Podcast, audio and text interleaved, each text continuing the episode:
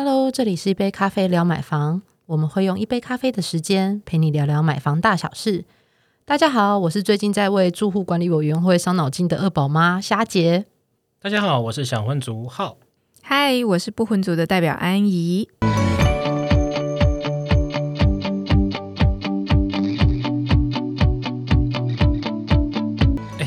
最近我朋友在跟我讲一件事情，他非常兴奋。他说：“哎，台南通过囤房税议会决议，这样说，哎，是吗？是决议吗？因为我还没去看新闻啊，所以我也是一个存疑啊。可是我想说，哎，他一个台南人跟我讲这个一个政令宣导的东西，我想说他是不是发生什么事？然后他想，哦，原来是这样，因为他长期一直很关注什么居住正义有没有？然后最近大家又在吵说，哎，最近今年的那个打扫房动作频繁啊，可是好像都不见效果，然后那个房子好像越买越贵。”然后他觉得说囤房税台南都已经通过的话，那代表说是不是我们房子以后可以买便宜一点，有没有？哦，对，打击一下房市啊。那我们台南，因为他觉得说，我身为一个台南人，我竟然连自己的房子都没办法买，然后一直望洋兴叹，他觉得好可惜哦。哦，所以他是不是想说，连台南都能做到了，北部应该也要急起直追，对不对？但事实上，其实，在台北市六都当中啦，台北市大概从二零一四年就有实施囤房税啦，然后台南市应该就是在今年十一月的时候通过，所以大概明年七月的时候就会实施了。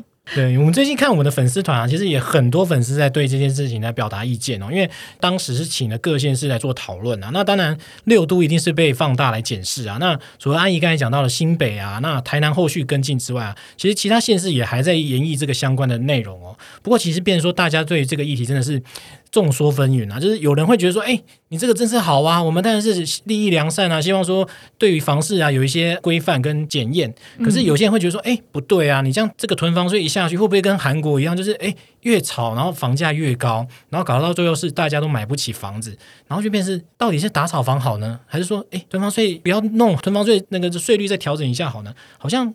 各县市都会有不同的状况，哎，嗯，那呃，我觉得，因为像比如说台北市先实行了嘛，然后现在是台南，那我觉得，因为其实是就像各地的房价其实都有不同的标准，好，那各县市的包包含就是比如说呃房屋的居住状况也都不太一样。嗯，那那呃，所以其实呃，因地制宜，其实我觉得其实是还蛮合理的啦。哈，那让各县市有不同的标准，然后也因为各县市不同标准啊，所以大家在看这个税率，怎么觉得说，哎，好像台北是一个呃税的评估标准嘛，好，然后台南可能那个税税制又不一样。那如果我可能同时可能我的在台北有自产啦，或者在台南家人在台南有自产，那我们实行不同税率，大家可能有混淆啊。对对。啊，我觉得好像先跟大家解释一下那个囤房税到底在干嘛好了。其实囤房税，我们现在讲囤房税，它其实也是一种房屋税的概念啦。然后，呃，官方其实是在二零一四年的时候去修改这个房屋税的条例，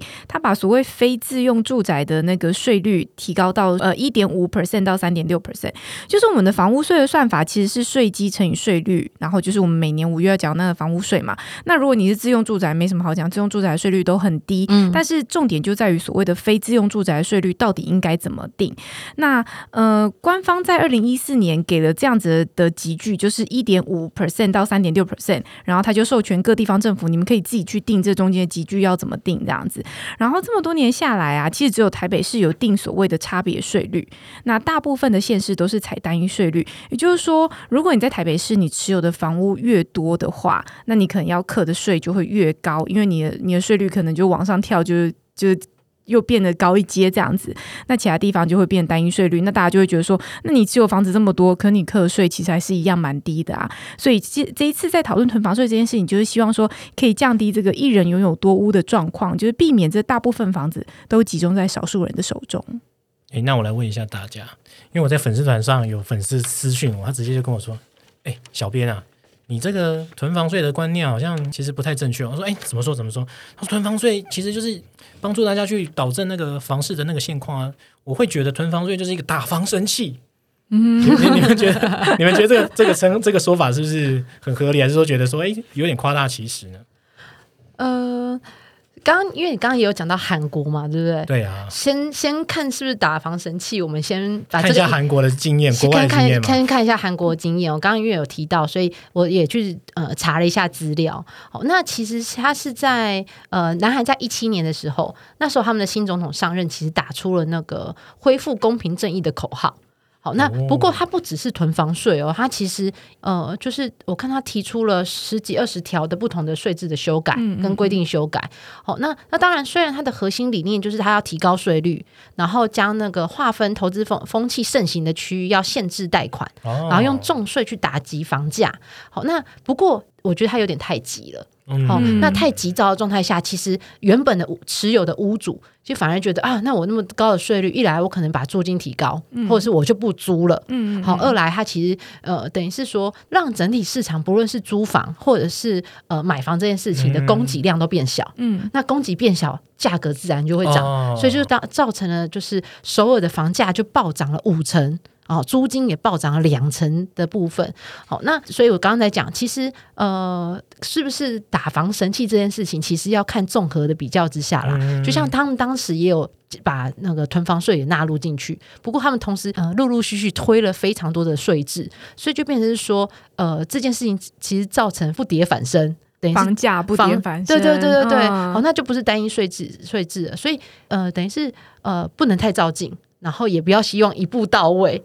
这总是还是有修改调整的的部分，这样子。然后那其实要应该要渐进观察，然后层层叠加看效果，甚至如果后续税率那个滚动式有没有配合？最近很流行滚动式，有没有？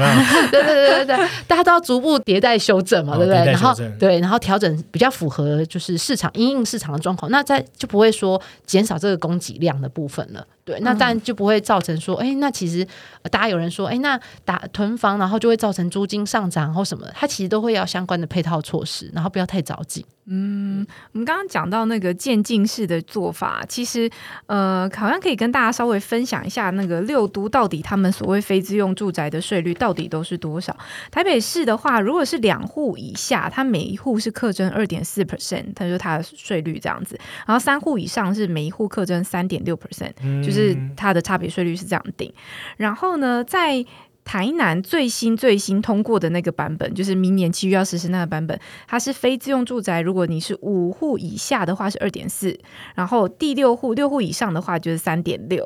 好，然后新北、台中、高雄单一税率都是一点五 percent，都是最低最低压底的那个数字。那所以接下来我们就看一下，说其他县市他们有可能会去跟进调整，然后渐渐的一步一步把这个税率调高，让尽可能不要让就是一个人就持有那么。多户囤房的问题，这样子。哎，不过之前是不是有人提议说用一个全国统一的囤房税啊？嗯，对，其实之前的讨论蛮多的，包含说全国统一是采用囤房的部分，它的集聚就是拉低，拉拉成一样标准，甚至是说用空屋税的方式去。那空屋的空税的方式会。牵扯到那个空屋的认定，比如说台电的低度用电吗？还是那个电信的讯号啊等等的，它会扯到比较比较多复杂的问题。那再加上每个县市的状况不一样，其实蛮多呃，可能相对不是那么都会区的县市，他会跟你讲说，他有一些房子就是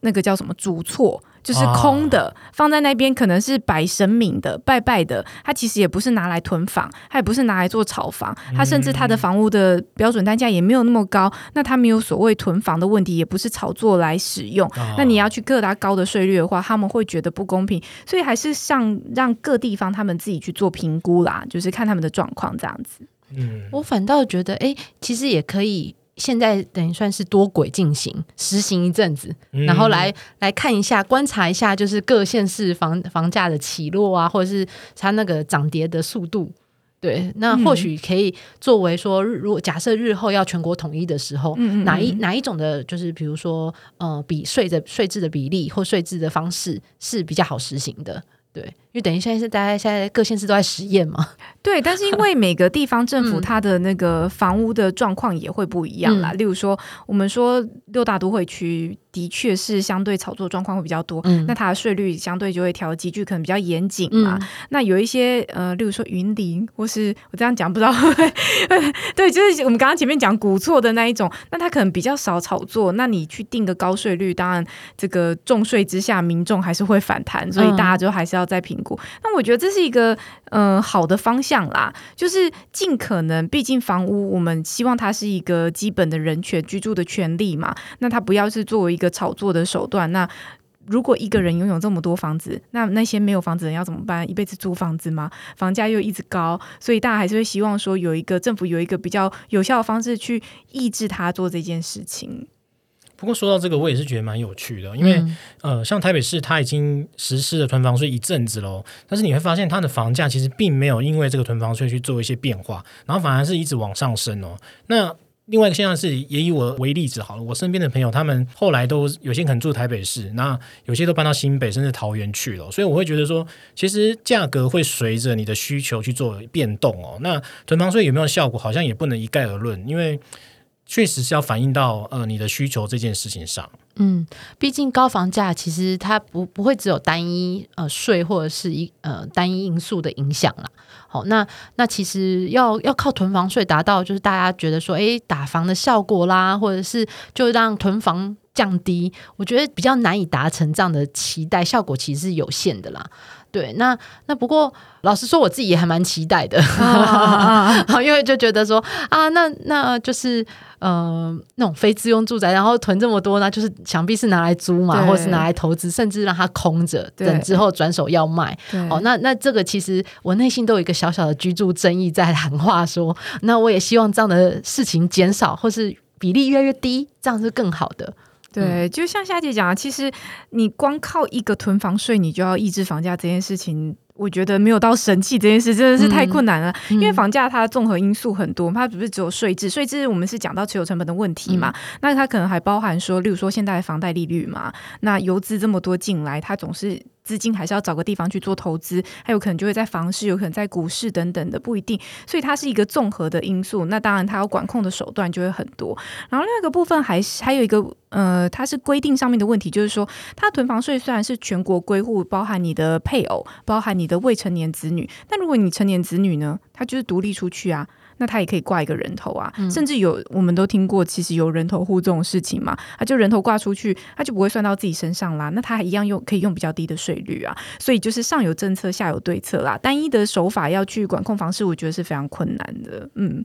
诶，不过说到这个，我也是想到另外一个议题啊，就是他们常会说，假设囤房税也实施了，那确实造成一些投资客或者是呃有一些多屋主的一些影响的话，那会不会变成说他会转嫁到租客身上啊？因为这个好像也是万年议题哦。就打房生气啊！一出来大家都吓得怕，然后结果没想到租客是最先遭殃的。嗯，这这可能会大家可能会有疑虑，说会不会反映在租客身上？毕竟呃，租屋市场其实呃，租客其实。的那个力道是其实比较弱的啦，然后就有点像是啊，好了，房东开什么价格，我就只能吃这个价格。但是我觉得其实呃，它也算是一种就是竞争啊，因为毕竟租客也是可以觉得说，那那我就选择去租别的房子。那当然会也期待说，像社会住宅啊，或这种的呃比例能够越来越高，能够越来越多。那所以才说它不是单一政策。如果诶。同时间，呃，不论是囤房，可能政府会担心说租屋会涨，所以我可能会在其他地方，比如说在社会住宅那边，尽量将这个的，就是租房比例扩大。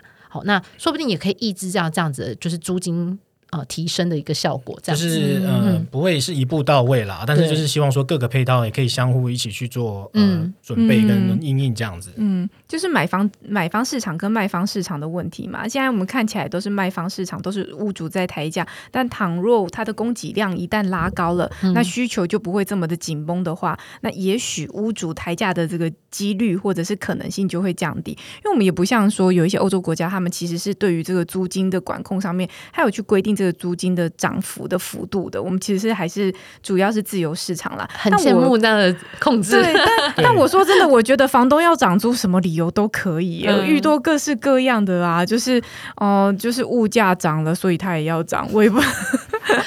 就是什么理由都可以。他的房屋税又还没有涨，对，但他就跟你说他要涨，那如果你还是得租的话，你就只得硬着头皮租啊，所以他还是。牵扯到所谓供给跟需求的平衡嘛，对不对？对，有买方有卖方嘛，那就很自然就会有交易这件事了。对啊，所以如果供给能够相对平衡一点，大家都比较有溢价的空间的话，那也许市场就比较健全。我们也是往这个方向去做期待啦。对啊，嗯嗯。好啊，那囤房税这个议题呢，希望今天也可以让你觉得说，哎，其实它不是一个很单纯的一个政策现象哦，它也许会影响到不同的，包括可能买屋市场、租屋市场都会有一些连带关系。那如果你觉得我们今天这个新闻议题呢，也是觉得很有趣，你也可以到我们粉丝团去呃留言给我们。有其他问题呢，或想聊的一些呃房市议题呢，也可以直接私讯给我们，我们的客服信箱也可以随时为您解答哦。喜欢这一集的话呢，也别忘了帮我们按赞啊，分享给你的朋友。谢谢你今天的收听哦，我们下次聊，拜拜。